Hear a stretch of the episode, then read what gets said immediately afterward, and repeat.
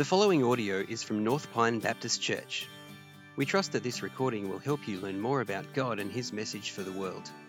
For more information and to connect with us, visit npbc.org.au.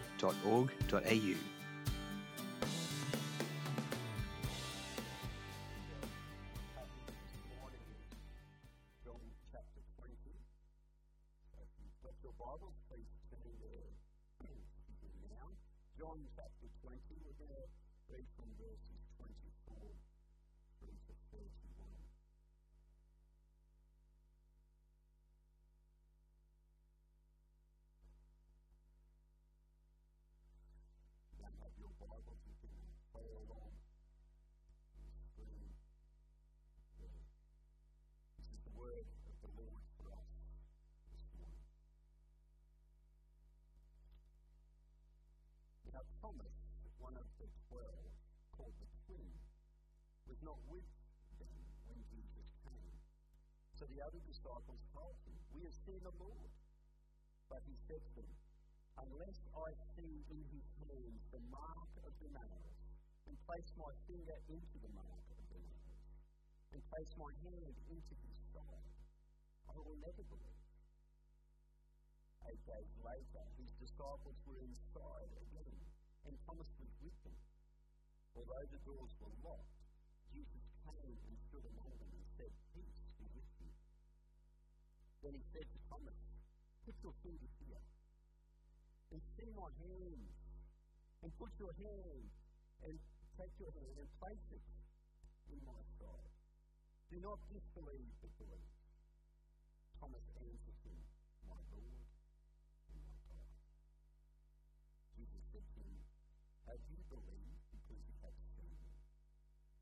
Blessed are those who have not seen and yet have believed. Now Jesus did many other signs in the presence of the disciples, which are not written in this book. But these are written so that you may believe that Jesus is the Christ, the Son of God, and that by believing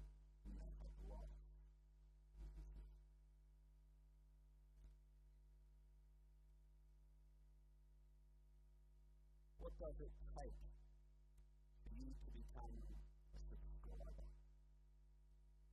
Think about a, a streaming service or a YouTube channel. What does it take for you to, you to subscribe to one of these?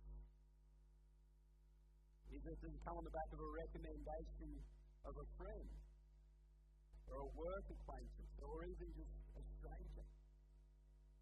Do you go and do a cost benefit analysis? Work out what's it going to cost me, what's it going to give me in return?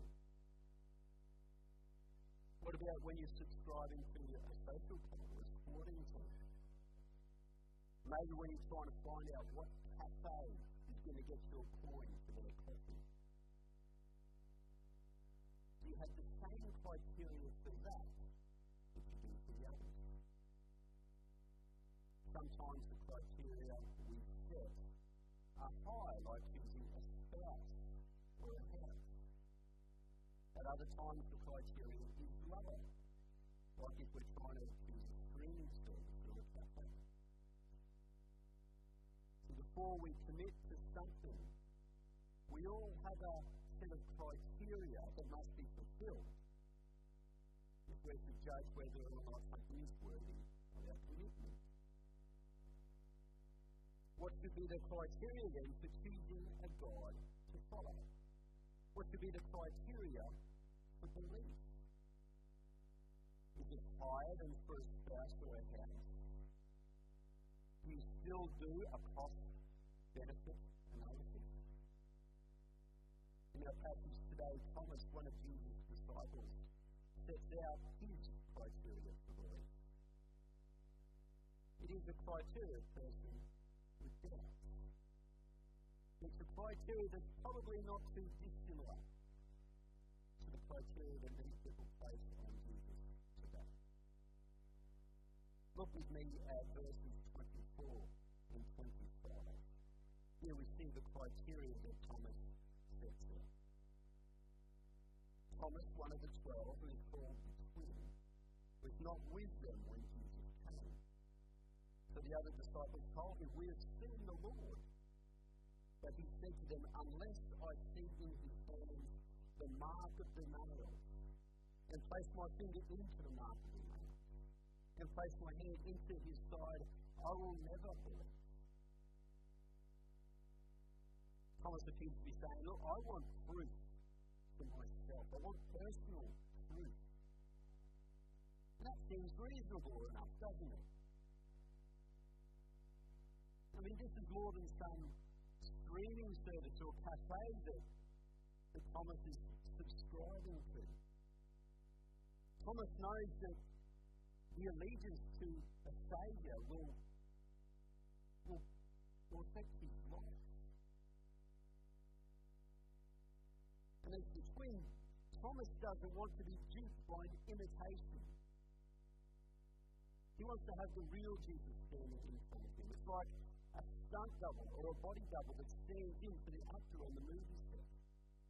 Or maybe if you're an identical twin or you know an identical twin where they do the little switcheroo, they change name tags. You think you're talking to Ian, but no, you're talking to Daniel. As the twin Thomas is aware of this, he doesn't want to be duped. He doesn't want to be tricked into believing in a fake. Thomas has history with Jesus. He'd been willing to die with that back in John 11. There, Jesus is insisting that he and his disciples go to the tomb of Lazarus.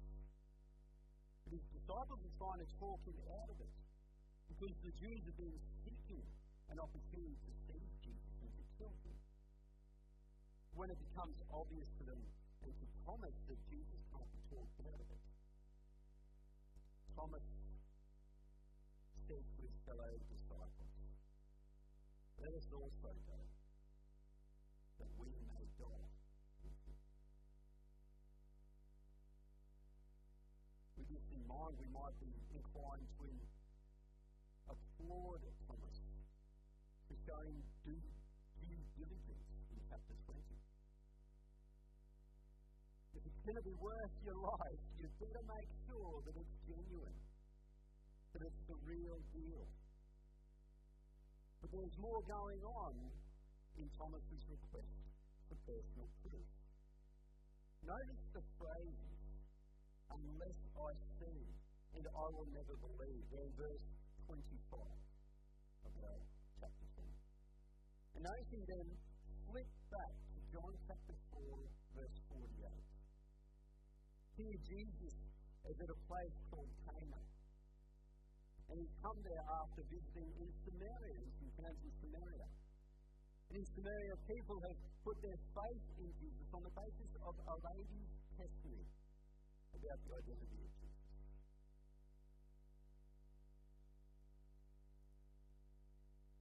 Starting at verse 46. Once more, he, that is Jesus, visited Cana in Galilee, where he had turned water into wine. And there was a certain royal official whose son lay sick at Capernaum. When this man heard that Jesus had arrived in Galilee from Judea, he went to him and begged him to come and heal his son, who was close. Unless you people see signs and wonders, you will never believe. Jesus here is exposing the false assumption that seeing miracles will equal belief. The false assumption that if only Jesus would show his power through healing sickness, feeding hungry, reversing death, well then then people will put their faith in Him. Been our criteria? That unless we see a sign, we will never believe? Maybe you've prayed yourself to Jesus. Look, Jesus, if you had just solved this financial issue for me, then I would believe. Maybe you've prayed, Lord, if you would just take away my health problems, then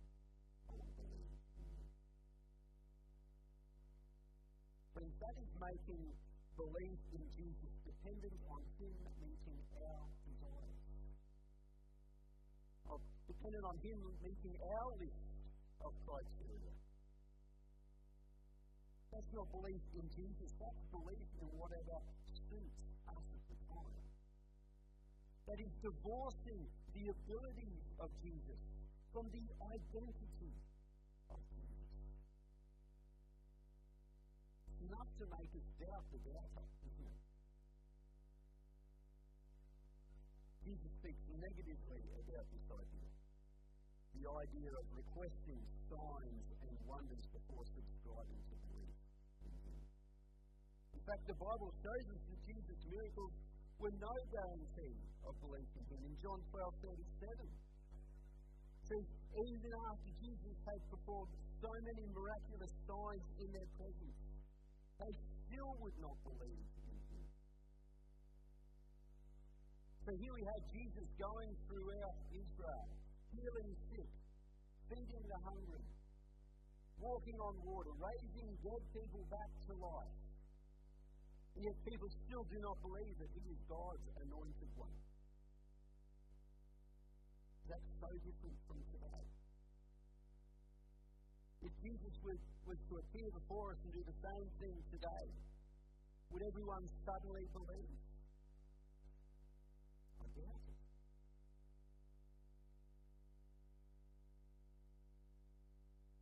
If Jesus' abilities are not the path to believe in him, what is? When Jesus appears to the disciples in the promise, that will help us see that it's not Jesus' abilities, but his identity that is the path to believe. Check out the similarities here between in John 20 between verse verse 19 and 20 before our passage, and now in our passage verses 26 and 27. It's almost like uh, Jesus is doing a take two. He's doing a second take of the previous appearance. Both of them happen on Sunday, the first day of the week. Disciples are inside a room. The doors are locked. Jesus comes and appears in their midst. He appears among them.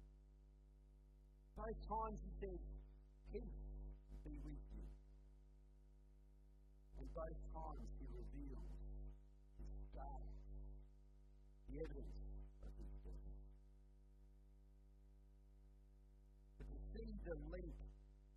identity of Jesus here, it'll help us to, to understand the purpose behind Jesus' miracles. We'll, we'll see that through John chapter 2, verse 11. There we're told that what Jesus did there in Cana of Galilee was the first of the signs through which he revealed his glory and his disciples believed him. See, the purpose of the miracles, the signs and wonders that Jesus performed are to reveal his glory, the glory about who he is. They certainly show us that Jesus has power over creation, sickness, and death. But they, they do more than that.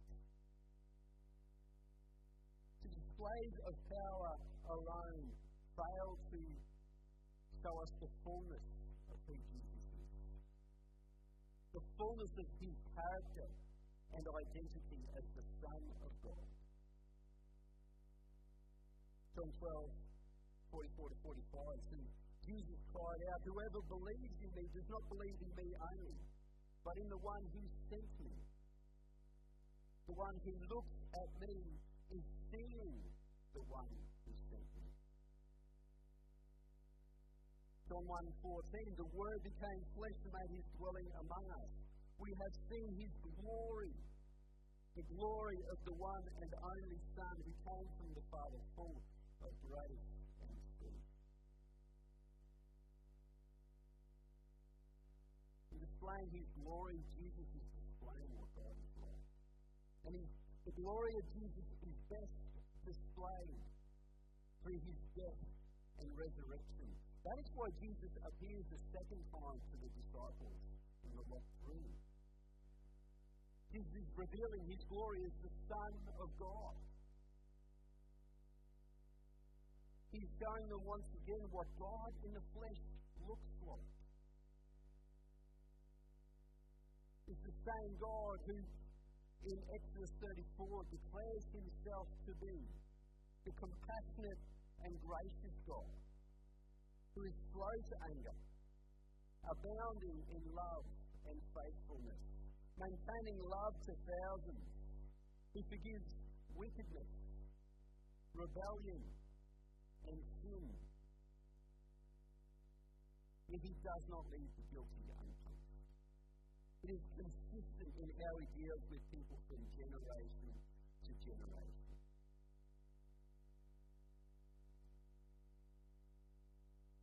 Is the God that Jesus is revealing through his wounds, through his scars. He shows us that God is not a God who stands at a distance, but a God who comes near. That God does not see the mess of this world as something to be avoided. Instead, he enters into the mess of this world. The mess caused by human sin and disobedience. He enters into it so that he can deal with it on our behalf. He enters into it to pay the price for our sin, to fix the mess we have made. That's what Jesus is saying when he says, Thomas, come. Put your hands here. See my hands. Put your hand in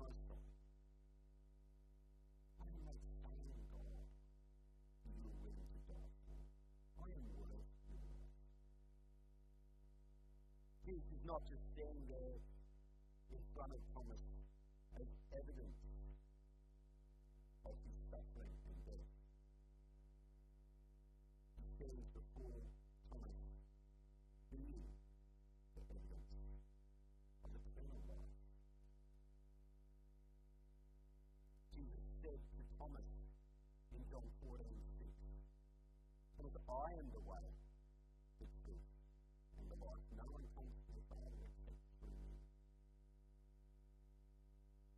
Now Jesus shows Thomas how he is the way, how he is the truth, and how he is the life.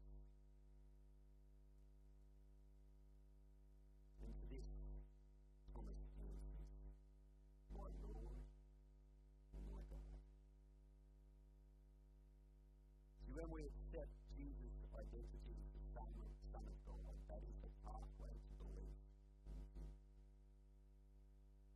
That is the right criteria of belief. To focus on His identity, not just His ability. Don't start with, is Jesus the God that will give me what I want? Start with what the life, death, and resurrection of Jesus tell us about the God who he. Thomas was honest about his and the days of his belief in Jesus. But they weren't allowed to be held up as excuses for not believing. When he saw the Son of God standing before him, the barriers broke and faith flowed. What are the barriers that seem to be preventing your belief? Maybe they're barriers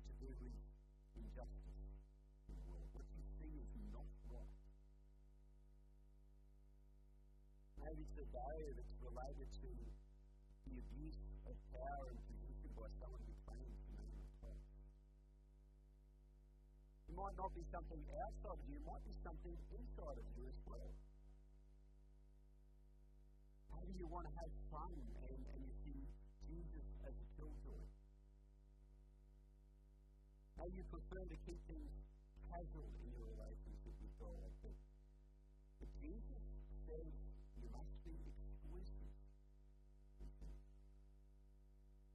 you asked for a?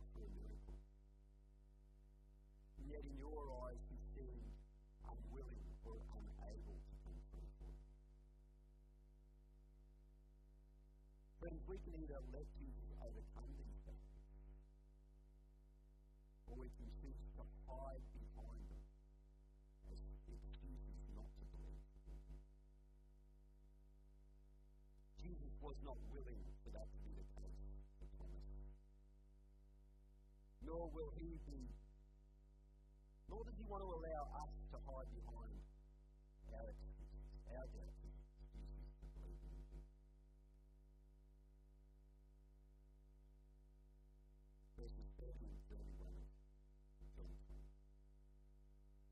Jesus did many other signs in the presence of his disciples, which are not recorded in this book. But these are written so that you may believe that Jesus is the Christ, the Son of God, and that by believing you might have life in his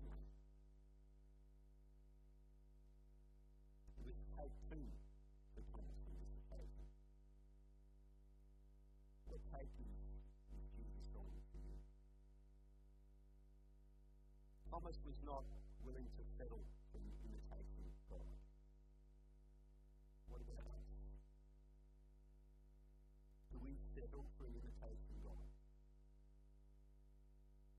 Friends, if you're entrusting yourself to a God who promises everything to you but gives nothing for you, then you are settling for an imitation. If you're entrusting yourself to a God who is concerned for your personal safety but not concerned for your personal sanctification, you're settling for an imitation God. If you're entrusting yourself to a God who knows more, knows a lot about material prosperity, but knows little about suffering, then you are settling for imitation Jesus is the one who gave everything for those who have nothing. Jesus is the one who concerns himself with your personal sanctification because he desires your eternal safety. Jesus is the one who enables our spiritual prosperity because he secured it through his suffering. You know, you might have debts. And that's fine.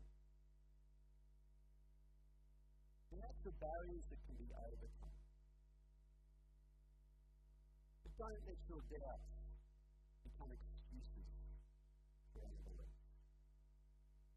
Friends, struggles will be a part of our lives. We will experience financial issues, health issues, relationship issues. We're right to bring our needs and our requests, our petitions before God in prayer, to plead for Him to intervene in the name to seek signs and wonders of His glory. But we must not divorce His abilities from His identity. The glory of Jesus is seen in its fullness, not just through the power of His Jesus revealed to us as the Son of God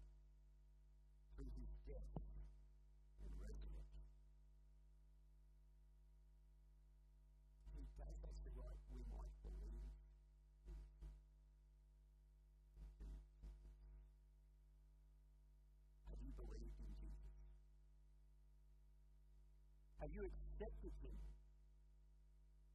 Son of God? Not just a miracle identity Thanks for listening to this audio from North Pine Baptist Church. For more information and to connect with us, visit npbc.org.au.